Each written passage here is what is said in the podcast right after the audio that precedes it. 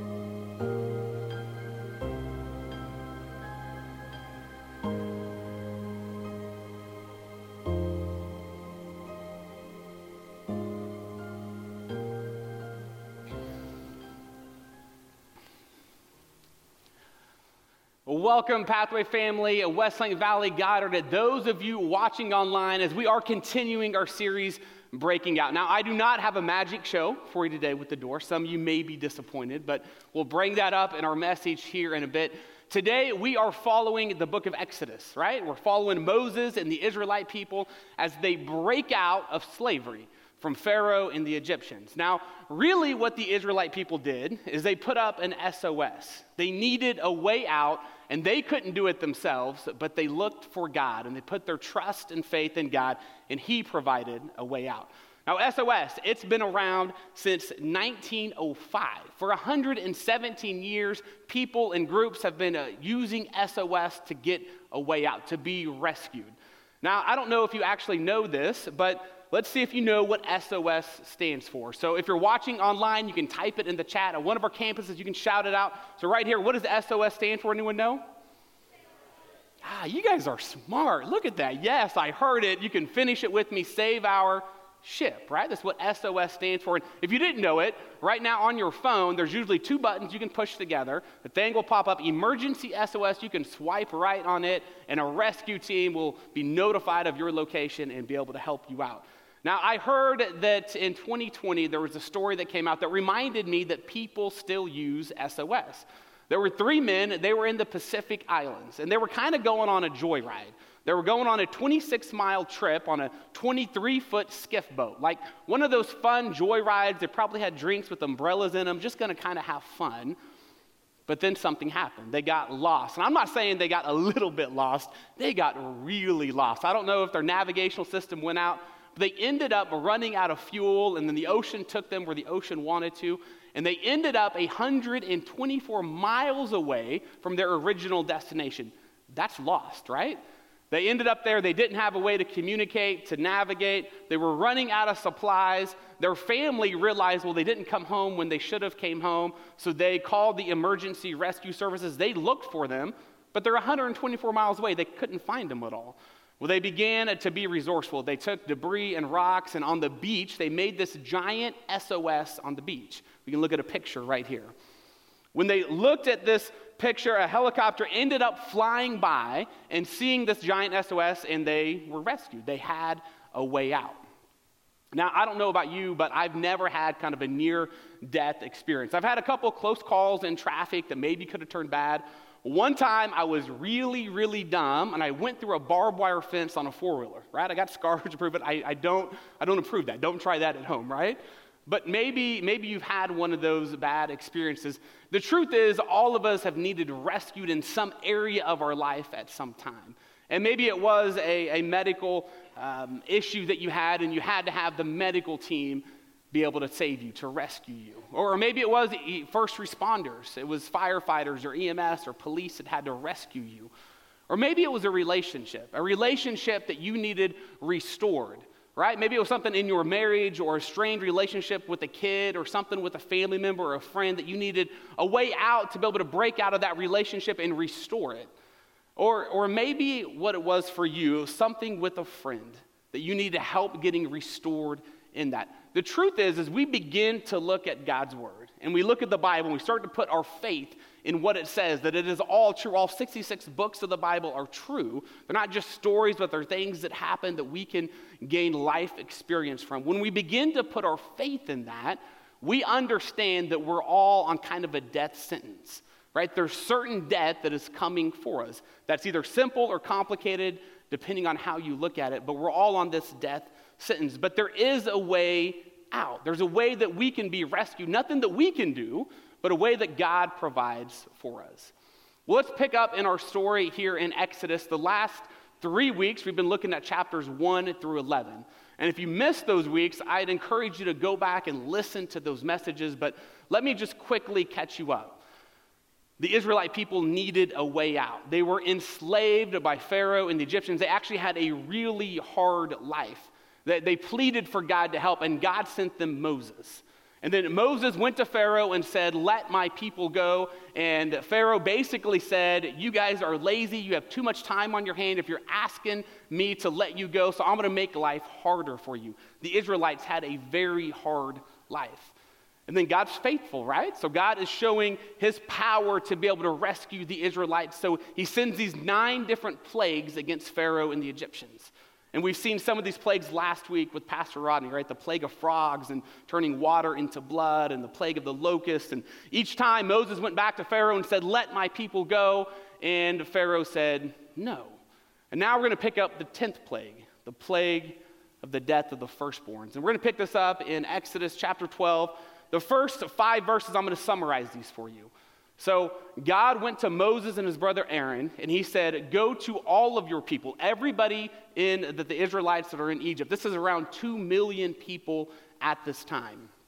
And he tells them to go out. This is a brand new month. This would be the, the first month of a first year. I want you to reorient your calendar because this is so significant, this event that's going to happen.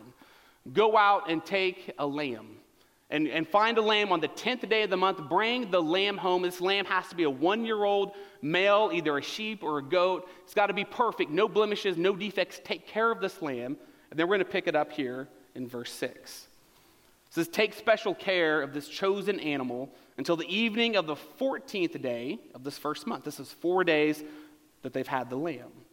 Then the whole assembly of the community of Israel must slaughter their lamb or young goat at twilight. They are to take some of the blood and smear it on the sides and the top of the door frames of the houses where they eat the animal. Goes on to give very detailed instructions of, of what to eat from the lamb and how to cook it and what to wear. And then we pick it up here, verse 12. It says, On that night I will pass through the land of Egypt and strike down every firstborn son and firstborn male animal in the land of Egypt. I will execute judgment against all of the gods of Egypt, for I am the Lord. But the blood on your doorposts will serve as a sign, marking the houses where you are staying. When I see the blood, I will pass over you.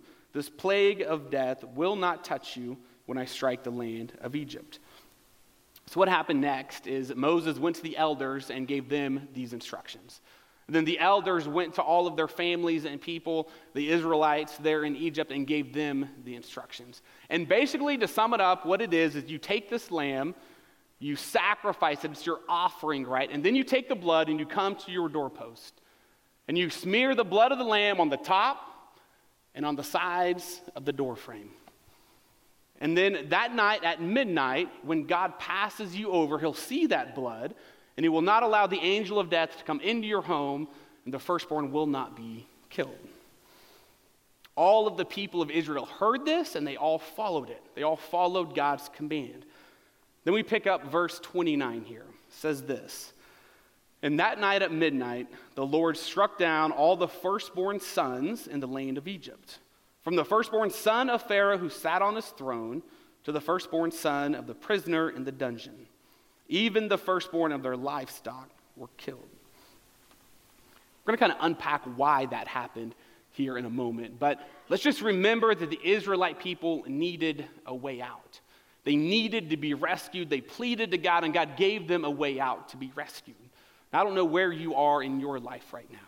If you understand that you need rescued, that you need a way out. And if you are feeling that way, you can put SOS on your front lawn but it's not going to work, right? Your neighbors are just going to think you're crazy cousin Eddie, and it's not going to work. Rescue's not coming for that. But there's another SOS that we can apply in our lives, and if we do that, God is there each and every time. To look at this, we're going to look at an acronym, right? SOS. So the first S here that we're going to look at is sin. Now, I don't know if you ever thought that sin is expensive. Sin is very expensive. And even in our culture and today, we hardly ever use the word sin, right? We use the word mistake or something like that. I made a mistake. Hey, my intentions were good, and maybe I made a mistake. My bad, my fault, I'll, I'll get better. We hardly use the word sin, but sin is expensive. Let's just look at our text to get an idea, just here in Exodus, of how expensive sin is. Verse 12, it talks about the, it talks about judgment, right? That God will execute judgment. Now, he is judging the Egyptian gods, he is judging Pharaoh himself, he's actually judging the Israelite people as well. When we look back on Exodus chapter 5, when Moses went to Pharaoh and said, Release my people, Pharaoh made life harder on them. From that, because they made life harder, the Israelite people went to Moses and said, God should punish you, God should judge you. You see, the Israelite people, they rejected God's messenger, God's word, and God. Judgment was on them. Sin is heavy, sin is expensive. Verse 13 says, a plague of death. Right? That's how expensive and heavy and weighty that sin is that God would send a plague of death. Verse 29 strike down firstborn sons. Sin's expensive. Let's go to the New Testament and look how sin's expensive. First thing I want you to know is the Apostle Paul, he writes this in a letter to the church in, in Rome. And he says this that we have all sinned and fallen short of the glory of God. All of us have sinned. Everybody watching online, everybody on our campuses, myself, we've all sinned and we've fallen short of the glory of God. But how expensive is sin? Romans 6:23 tells us for the wages of sin is death. The cost of sin is death. But the free gift of God is eternal life through Christ Jesus our Lord. Sin's expensive. It costs life. It takes life. It ends life. But why, why is that? That seems really heavy. And we know that God is a good God, that He's faithful, that He gives us mercy and grace, and He provides a way out. Well, to look at that, let's look at the second part of our acronym. We have sin plus offering. Now, another word for offering it could be substitution, right?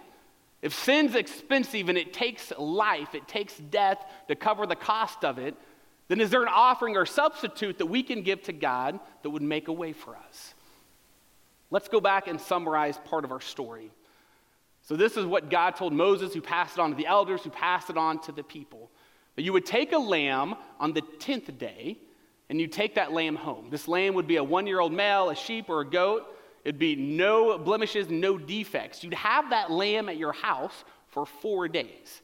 Now, probably not in your house, probably outside, but you're taking care of it. You're feeding it, you're watering. Now, can, can you imagine this? Like, I've got a seven year old girl and a two year old girl. If we take a nice, cuddly, cute lamb and we have it at our house in four days, they're going to bond, right? like, my oldest is probably going to name the lamb, and they're going to have this connection. And then, as we continue to look at our story, on the fourth day, you have it for four days. In the evening time, you take that lamb, you raise its head, take a knife and you slit its throat, and blood is splattered and smeared on the white wool of that lamb. It sounds brutal, right? But the significance is not escaped from the firstborn son in that household. It's not escaped from the parents or the siblings or those that they know that the life of this lamb is an offering. It's a substitution of the life of that firstborn son that has not escaped from them. Then, as we continue to look at this, of what happened, everybody listened to this. Everybody listened to God's instructions and his command. except the Egyptians, right? Scripture says that there was no firstborn killed in the houses of the Israelites, but every house of the Egyptians had a firstborn that was killed. None were spared. None of them followed God, none of them followed his instructions. Now, honestly, there's sometimes in my life, kind of my college and, and young 20s, that I was way more like the Egyptians than I was the Israelites.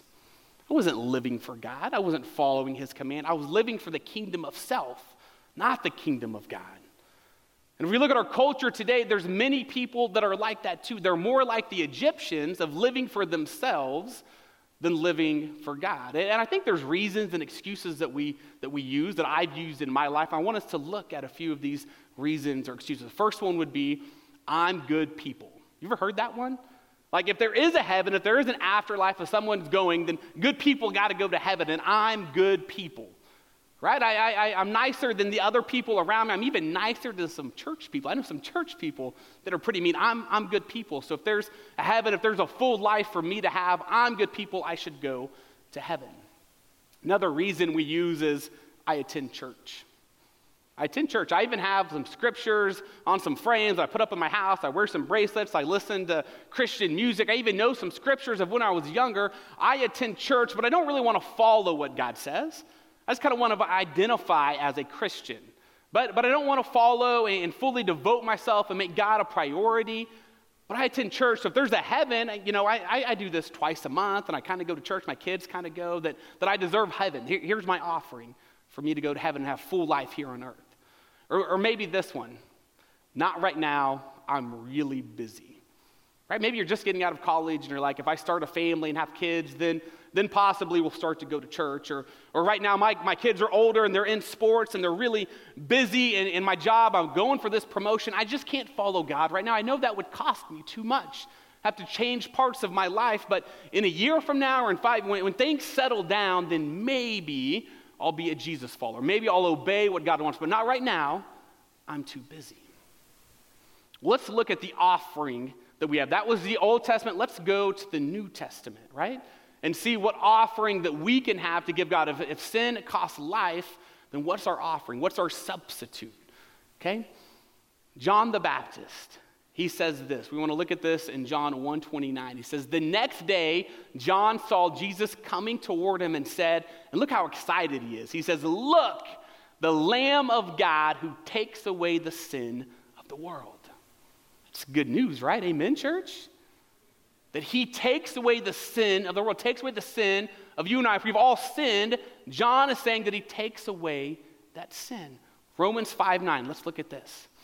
And since we have been made right in God's sight by the blood of Christ, he will certainly save us from God's condemnation. We weren't made right by the birth of Jesus Christ. We weren't made right by his teachings, by his perfect life. We, we wasn't made right because Jesus performed miracles. We were made right by the blood of Jesus Christ. This is our offering. Okay, Hebrews 9:22. Maybe one of the most important verses in the New Testament. Let's look at it. It says, "In fact, according to the law of Moses, nearly everything was purified with blood." Listen to this. For without the shedding of blood, there's no forgiveness. It's our offering, our substitute. Without Jesus going to the cross and dying for you and I, there is no forgiveness. There is no heaven that we can earn our way to heaven and have a full life here. It takes the offering, the substitute of Jesus Christ.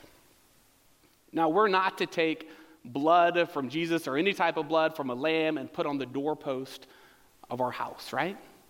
But what God sees, He's going to see us take the blood of Jesus and it's written on the door frames of our heart. And he's going to see that death has happened because of our sin, our personal sin that we have caused. And he sees that we put our faith and our belief in Jesus Christ, that'll pass us over, that we'll have full life here on earth and life in heaven and eternity with him, based on our belief and following Jesus Christ. Let's go back to our acronym sin plus offering plus self. We have to make this decision for ourselves. It doesn't matter how devoted our parents are, our grandparents are, on, on how great of a Jesus follower they are, and how many times they've prayed and communities prayed for you, if you don't make this decision for yourself, then your offering falls short. This has to be a self decision for you. But honestly, if we look at that church, that's an amazing thing.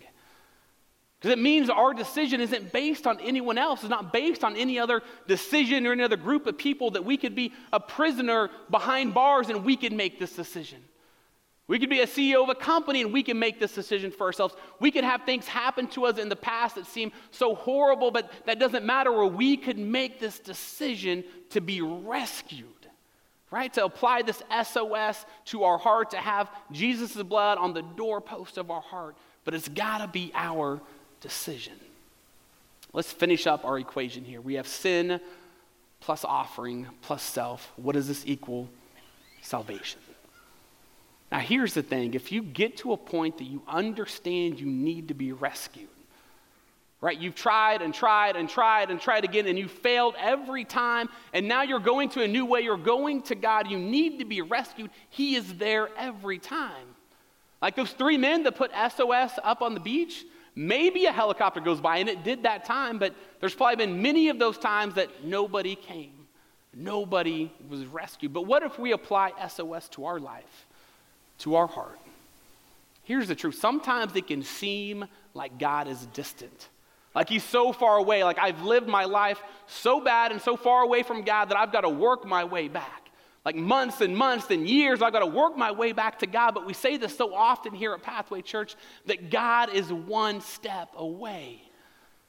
Right, what we mean by that, if we make the self decision that He's there, He answers this SOS every time that we can be rescued, that we can have new life, that we can have a new beginning. Now, if you're watching today and you haven't made that decision to name Jesus Christ your Lord and Savior, you'll have an opportunity to here at the end of service. A self decision, a personal decision to put your faith and your trust in God to be rescued. You know, all of this, it reminds me of a story of, of my friend Terry Allen. Now, Terry is in his 50s, and he's lived a majority of his life more like the Egyptians and the Israelites. He had reasons and excuses not to follow God's plan in his life. And, and Terry would tell you, uh, he'd give you the quote that he was a user, an abuser, and a liar. And, and he was distant from God, or he felt distant from God. He had some destructive habits that caused so much pain in his life and pain to those that he loved and that he cared for. And he tried to fix them, and he'd go on roller coasters, if you've ever been there, of, of good things in life, and then you're down in a hole. And, and finally, he decided to try something new. He applied SOS to his life, and, and, and he didn't quite know how to do that, but he was like, I'm going to call different churches and have somebody walk with me and somebody to help me. And, and Terry had called, I, I think it was like four different churches here in the Wichita area. And he just needed help because his, his pain that was causing other people, he didn't know what else to do. And, and unfortunately, none of these churches called him back. None of them answered. None of them called him back. I, I don't know why, but, but then his, his next church that he called was Pathway Church. And I got to let you know that the Pathway Church, we are so passionate about meeting people where they are and walking with them that we can point them to the good news of Jesus Christ. And, fortunately, I was the pastor on call that day, and, and it came through as a voicemail, and I listened to it, and I called him right back. And a couple hours after that, we were meeting here at one of our offices. And I began to hear his story and to hear just what he's been going through and the pain that he caused and these destructive habits that he just couldn't get past. And, and it broke my heart, but, but there was a part of it that I could just tell his heart was humble, right? He was finally at the end of himself, that he was hitting this SOS and he was going to turn to God. And we prayed and, and cried a little bit and we just talked. And, and I just I was able to show him the hope, the life, the truth, the purpose, the peace, the joy that's found in Jesus Christ. Like, here's, here's what God is offering you, but you got to make this personal decision. Invited him to come to church that next weekend. And at the end of the service, they made the invitation to accept Jesus Christ as Lord and Savior. And he raised his hand to make that decision that God was there to rescue him from himself. I began to walk with Terry, and, and we talk multiple times a week. Began to do Bible studies in the YouVersion app and look at God's word and God's truth. And it wasn't easy. There were things he had to get past. There was pain he caused to other people and consequences of that. But, but I walked with him through that. And then, about nine months after that, Terry made one of the best decisions in his life that he ever could. Right here at Pathway Church, he took the step of baptism. Look at this picture. Look at that joy in his face, that, that new life, new beginning.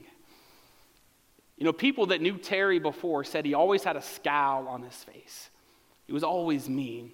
And now, if you meet Terry and you'll see him here at Pathway Church, he's got a smile on his face. Now he's walking with other people. He's sharing the good news of Jesus Christ to other people. You know, I guarantee you that when Terry dies, that he's got a spot in heaven. He's going to spend eternity with God because he had SOS on his heart. He's going to have full life here on earth. What, what is full life when we talk about this? Full life is peace, it's joy, it's victory of these destructive habits, the sin that we can have in our life. Full life means you're forgiven, that there's nothing that you did or that you were doing that isn't covered through the blood of Jesus Christ, this offering that He has. Terry and all of us, we can have the blood of Jesus written on the doorpost of our heart. The original Passover, it was so significant that God told them to change their calendar. This is now the first month of the first year for you because you're going to remember this day. Exodus 12 14, it says this This is the day to remember. Each year, from generation to generation, you must celebrate it as a special festival to the Lord. This is the law for all time. You see, they remembered that they needed rescued. They remembered that God's faithfulness, His mercy, His grace, His power provided a way out, provided for them to break out of slavery. And next week and the next few weeks, we'll continue to see just how they lived and how Pharaoh let them go, on how they broke out of that slavery. 1,500 years has now passed, actually, more than that, from the original Passover to when Jesus died on the cross for you and me. They remembered this and they shared it. They remembered it and they shared it to generation and to generation. And that's what we need to do too. If you've been rescued from God, we need to remember and share. If you've gotten to the end of yourself and you know you needed God in your life and He rescued you, then don't you share that? Don't you tell other people, here's the path, here's the way? Don't you walk with other people to share the good news of Jesus Christ to others? You know, I, I love Easter and just the story uh, of Jesus and how he died on the cross for us, and three days later he rose from the grave. It was an empty tomb, right? And there were people that actually saw Jesus Christ in the flesh after he rose from the grave. They saw that he was dead and then he rose from the grave. And they had a choice. They could have kept that to themselves or they could share it with other people. And, and what did they do? They saw that this happened. They were like, I followed this guy. I've seen the miracles. I'm going to share his good news. And, and they told someone who told someone who told someone who told someone who told someone who told someone who told you about the hope, the purpose, the peace, the joy, the good news of Jesus Christ. And now we've got an opportunity we going to keep that to ourselves? Or are we going to remember it, share it, and tell someone? Let's bow our heads and pray. Dear Heavenly Father, we're so grateful that we continue to learn about your faithfulness, your mercy, your grace, your purpose. Father, we're grateful that we've learned that you provided a way out for us. That when we believe in Jesus Christ, you've rescued us. We can follow him and his plan to have full life here on earth and spend eternity with you. Father, if we've been rescued, I pray that, that we'd be able to lean on you for, for you to give us opportunities through our words and our actions to share your good news to others. Father, I know there's people that are watching this, that, that are in this room, that, that they've been told before to invite people to church, to be able to share the good news of Jesus to others, but, but fear or other reasons have held them back. And, and maybe this was the message they needed to live more intentional, to remember and share. And, and I just want to give you an opportunity if you feel like you're going you're going to start remembering and sharing the good news of Jesus Christ like you've never done before, that you're going to go out this week and be able to tell someone about what God's done in your life with everyone's eyes so closed. I just want you to raise your hand as a sign and a commitment that you'll remember and share. Praise God, I see those hands. Let me pray for you. Dear Heavenly Father, I pray that we would lean on you. That when you give us opportunities, we'd share your good news through our words and our actions to other people pray that you give us the words to say. I pray that the Holy Spirit would guide us in those conversations. I pray that more and more people in our community, in our schools, in our families, in our neighborhoods would get to know that you can rescue them, that you can provide a way out. And I know there's other people in the room that you've never made that decision to name Jesus Christ the leader and the savior of your life.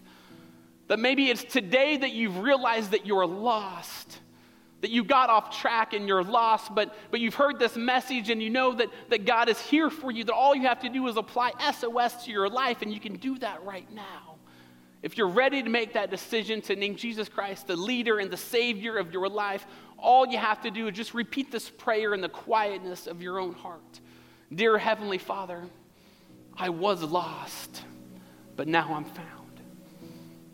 I lived a life for me and not for you, but I believe that Jesus Christ died on the cross for my sins. And I will devote my life in following him, not just believing. Now, if you said that prayer for the very first time, if you named Jesus Christ the leader of your life, with everybody's head still bowed and eyes still closed, I just want you to raise your hand. Raise your hand and be bold as a sign of a commitment to God that you made that decision. If you're watching online, you can just click the link to let us know. Let me pray for you. Father God, we are so grateful for this message. Allow us to find a victory in what your Son, Jesus Christ, did on the cross. That when he rose from the grave, that same power, the same faithfulness you had in his life, it can be in ours. Father, allow us to walk together with these people that just made a decision to follow you, that we'd walk with them, they'd begin to share your good news to others. Father, we love you. We ask all these things in the loving, powerful name of Jesus Christ. And God's people said, Amen.